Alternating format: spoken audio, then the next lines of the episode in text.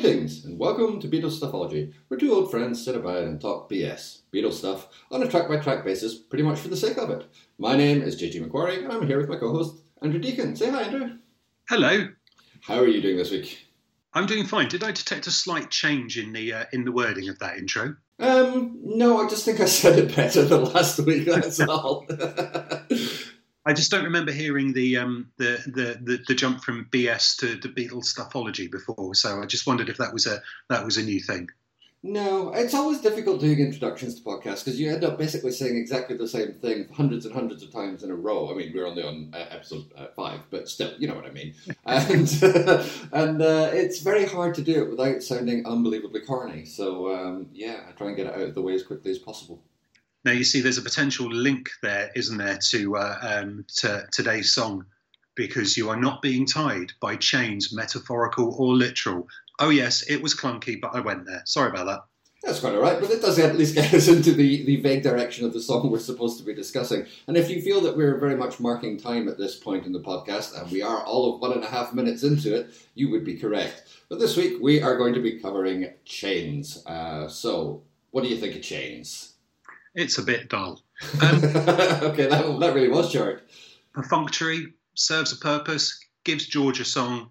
Um, we get some nice backing vocals, and we are out of here. I mean, that, those are the headlines, really, aren't they? Um, you know, I, I, think the song is more interesting than the performance. Um, you know, principally the whole Carole King thing, um, who is just an incredible figure in, in the history of pop music. Um, and I suppose it's it's a really interesting point that the Beatles chose one of her songs. I should give yeah, Mr. Goffin a, a bit of a, a, reference as well. He was involved too. You know, I think it's it's important that they chose one of her songs, one of their songs, um, to cover. So you know, there's there's that element to it, but that is much more interesting than the song itself. Yeah, I think that's probably a fair comment. It's a really, it really is lackluster, and um, for all the songs that we've covered so far, I don't think we've really bounced up against one that I would use lackluster to describe. I mean, you know, uh, even even God help us, misery has a little bit more life to it than than this does.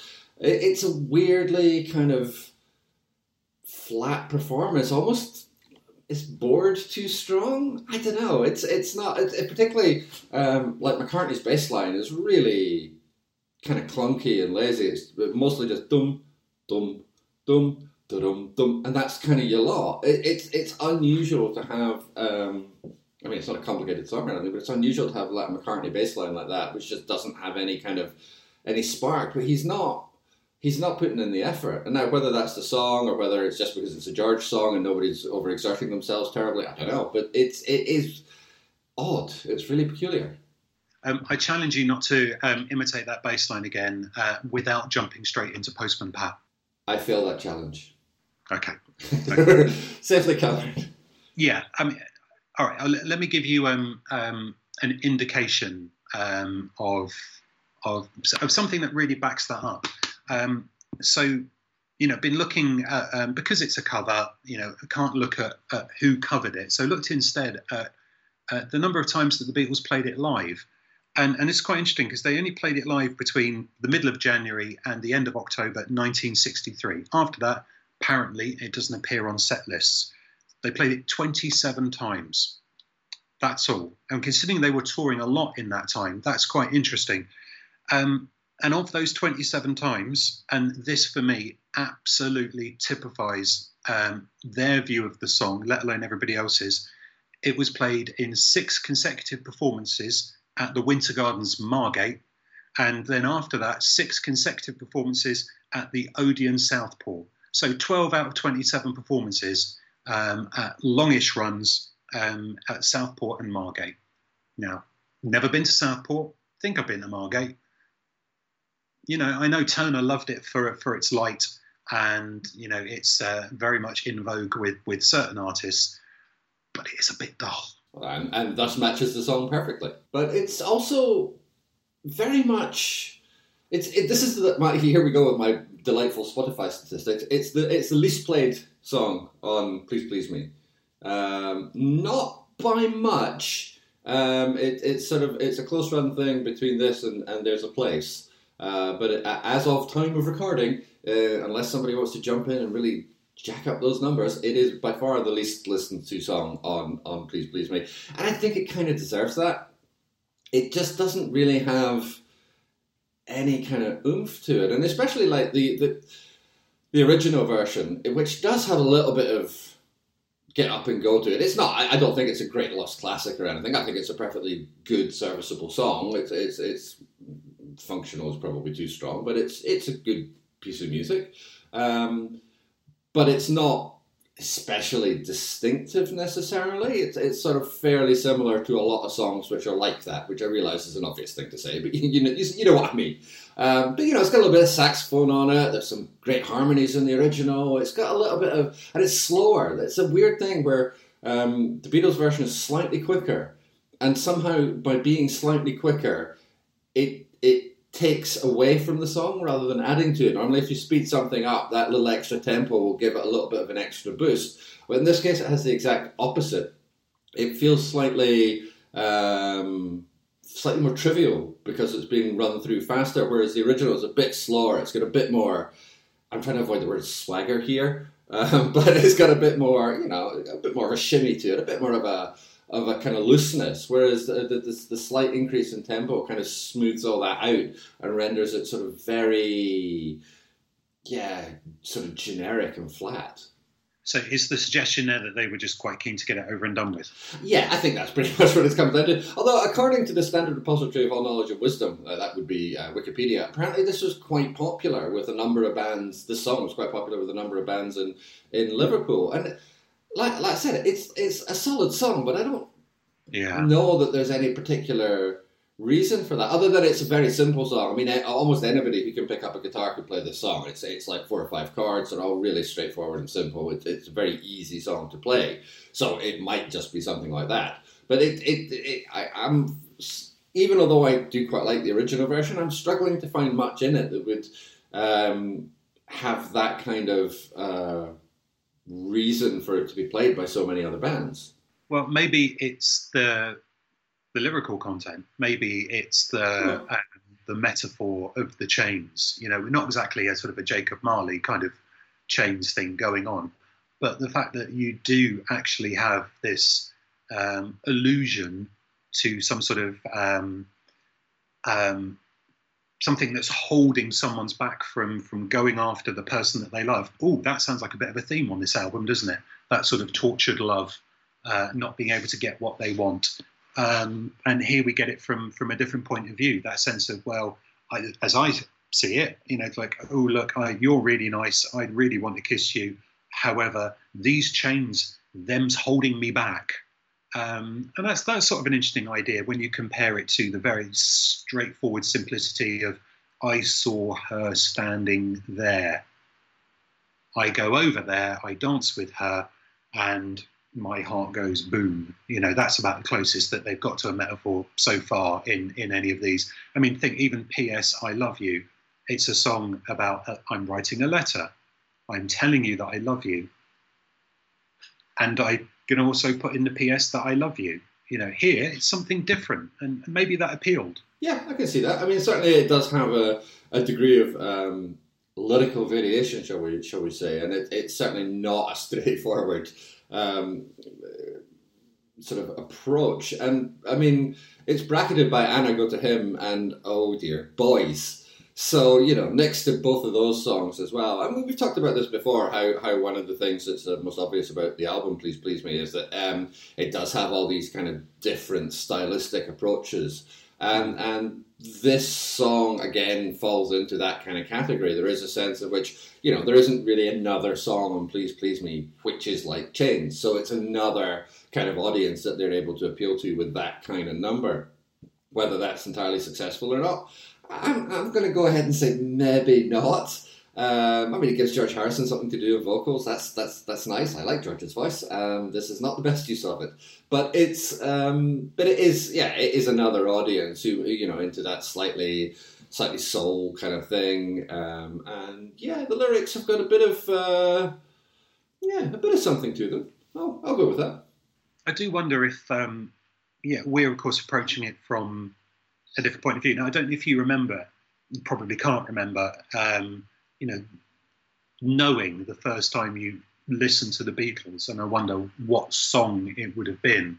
I mean, I, I can't. As much as I've tried, I can't. I know in in primary school, um, in the third year of primary school, so what would be year five in England now, um, singing for some reason in you know in the classroom, Ob-La-Di, Ob-La-Da, which it was bizarre, but I can remember doing that, and you know I can't rack my brain back further than that and sort of think, well, maybe I suppose um, when I'm 64 is the theme tune to Points of View on BBC TV um, I think, well, okay, well, what was the first Beatles song I've heard? But the chances are that, that we've we've sort of come at it from the you know the the I Feel Fine and the Strawberry Fields Forever and and and that sort of end, uh, maybe even Let It Be or Hey Jude.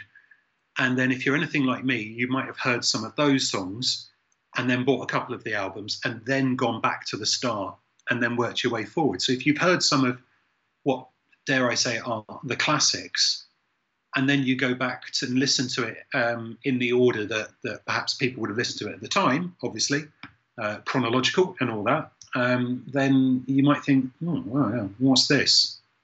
That's that's the hard thing, isn't it? You know, you're sort of remembering that you're listening to uh, a group who are still in the process of transforming from their live act into a recording group. In fact, the whole industry, wasn't it? It was transforming from being a live performance thing to being something that's stuck on record as um, um, as, as a memory that's going to be captured by loads of people. So, you know, it's it's dull, but it's kind of understandable. If someone was to put this on on an album now and to put it out, I think you'd be a lot less forgiving. Yeah, I think that's probably true. Um, I know. I, I, also have no idea what the first Beatles song I ever listened to was, and I don't suppose I ever will. Um, but I, I do know for a fact that "Please Please Me" was the last Beatles album I ever bought. That was the one that completed my set on cassette back in the day. Um, and it was it was kind of that thing. It's like, well, okay, there's you two or three singles that I know on it. Yeah. Nothing else kind of really leapt out either in terms of kind of Beatles songs that I'd heard other artists cover, or or you know, kind of the songs that they were covering. Um, you think, oh, I might be interested to listen to their version of dot dot dot, and, and yeah, they, they didn't inspire a hmm. huge amount of effort to try and acquire it. So honestly, getting picking up this album was was probably an act of completion more than an act of sort of musical curiosity. Let's put it that way. Um, and it was definitely definitely the other way around. And in I, I think you know I went back and I bought those those capital tapes that you'd get with the um, you know on the cassettes with um, yeah, half the cover would be that that sort of mustard yellow, and then in the top half you'd have the the picture from the album. Um, you know, and I, I think I distinctly went back to the start and then started working uh, working my way forward, which was an interesting experience. And during the first lockdown, we kind of did the same here with the Marvel movies. Um, you know, just in a case of right, well, let's let's go forward again.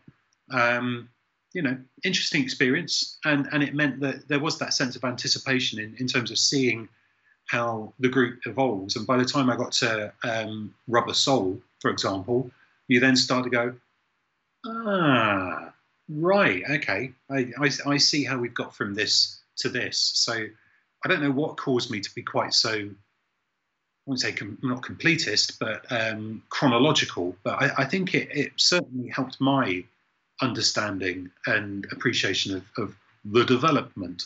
So, you know, as much as I want to say, hey, let's stop talking about chains now, I think, you know, there is that sense of it is a link. I don't want to say link, I've said link twice now.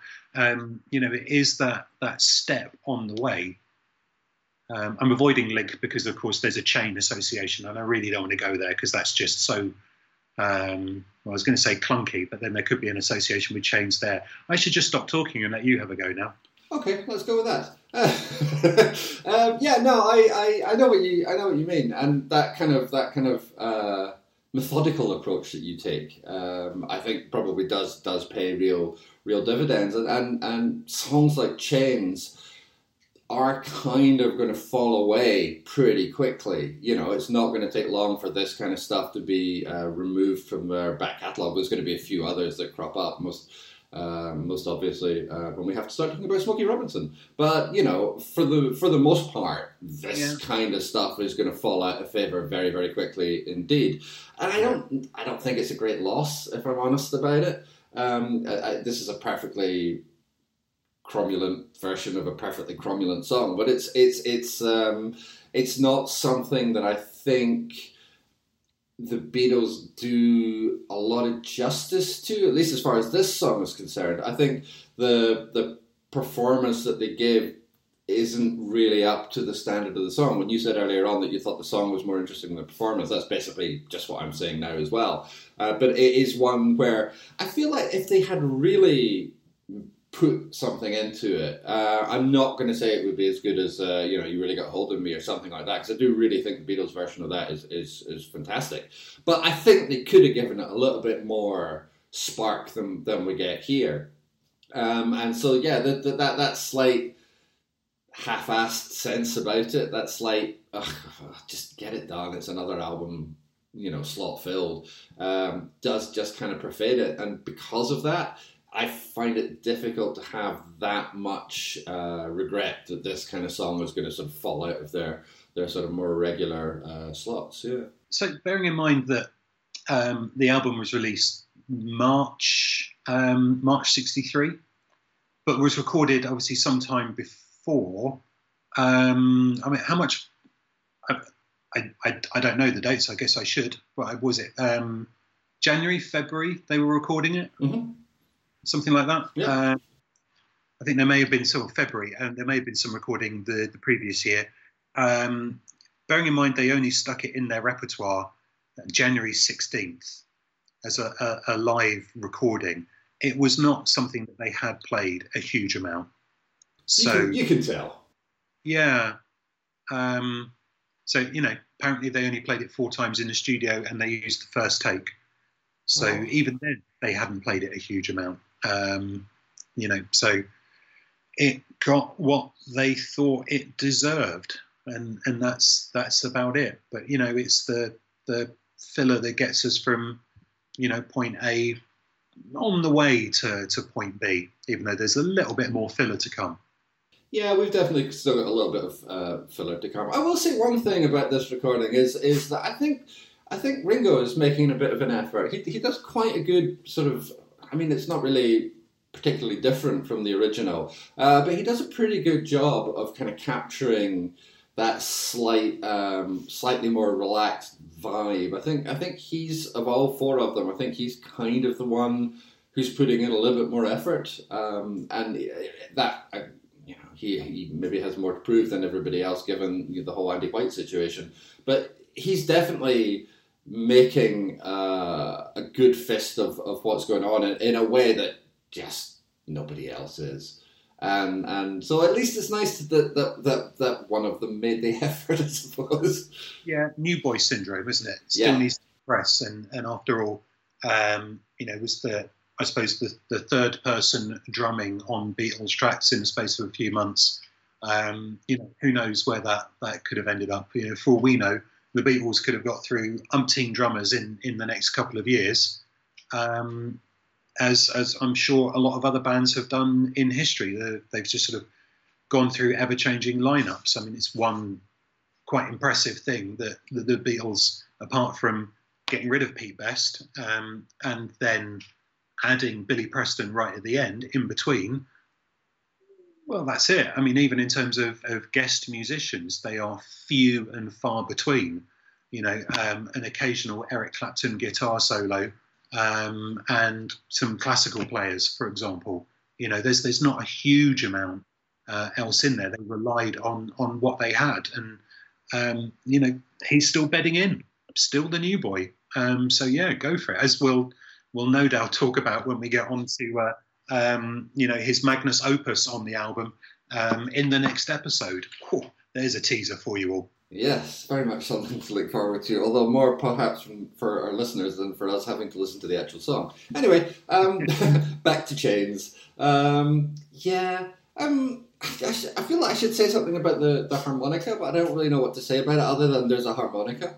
Um, I mean, there's you know there's the sax line in the original which isn't present here, um, and instead we have that slightly bluesy harmonica at the start, which is Lennon, um, and that does provide a little bit of color in the song, I suppose. It does. Uh, it, to be honest, it's not often I say this, but it could have done with a little bit more harmonica, just to yeah. just to just to give a little bit more yeah texture, a little bit more variation. Again, of course, this is a very short song, as they all are, and there's there's not a lot of ground to cover in terms of the actual running time. But yeah, a little bit more of that. I think uh, think maybe wouldn't have hurt, but then that might would also have required a little bit of effort. And as I think we've established, that's that's not really the modus operandi of this song and and I think it's quite indicative that by the time I'd got to the end of the song, I'd completely forgotten that there was some harmonica at the start, despite the fact it's only about two minutes twenty seconds long. Um, you know, it, it comes, it goes, and there's better, meatier things to uh, to talk about on this album. Yeah, even the fade sounds kind of perfunctory. It just just like oh, we've had enough of this, done it's out. We're, we're finished. It's when even the fade can't be arsed to be to, to be done properly. You know, it doesn't. I mean, maybe they maybe they arsed at the end of the song or something, and they had to get out quickly rather than rather than re-record it. Although presumably, if they did four takes, you would have thought maybe that could have been corrected. I don't know. Anyway, it just it just sounds like oh god, even the even the magnetic tape can't be bothered with this anymore. Just stop. Well, then you know, a risk of, of you know, going over old ground. If you go back to I saw her standing there, which has the one, two, one, two, three, four, and then it also has a live finish. You think, okay, right. So there, you can see how they're they're replicating the energy of their live act. Here, a song that had barely been in the live act. Perhaps they didn't really know how to finish it. Um, you know, that's not based on anything really. That's just like a, a gut feeling that there, there wasn't a decent, clean way to get this song finished. Yeah, I mean, they must have had to. I mean, they didn't fit it down on stage. They must have had some way of bringing it to a, a, standstill when they were playing it live. But, but yeah, whether that whether that way was convincing or not, or, or, or sounded decent for an album recording is another question. And and the the newness of the song or the, the infrequency with which it had been played, yeah, I, I, I know myself. It takes time to work these things out, and and and it's not uh, something that seems to have been in place. And I, I, wonder if that's true of the other bands that were covering this song as well, or playing it live, I should say, back in 1963. Mm. Um, whether they had the same ability to get in and get out. I'm not going to do any research on this whatsoever to find out what the answer to that question is, uh, especially now if it means having to go and listen to the nearly infinite number of Merseybeat bands that could conceivably have recorded this at some point. It's okay. I, am just going to make wild assumptions and, and, and uh, guess that I'm probably correct in that. Can I just jump in and say at this point that, bearing in mind we're struggling to talk about how they were struggling to end it, that sort of seems like it's an appropriate point maybe to uh, to cut our losses and say, you know, 20 minutes and a, and a bit of change is is probably about as much as this song deserves. I think it's probably a bit more than this song deserves. But yes, I think we can probably probably cut our losses there and draw a veil over change. So let's leave it there then. Um, we can move on and get our usual credits out the way. So you can contact us by email at BeatlesStuffology at gmail.com. We're on Twitter at Beatles underscore ology. And you can find more of my writing at www.jgmacquarie.scot. Please like, rate, review us on whatever podcatcher you're using so that other people can find the show. Next week, we will be completing the vocal quartet as we hit Ringo's first vocal and we discover it hits back as we cover boys. Good luck, everyone. But until then, keep listening.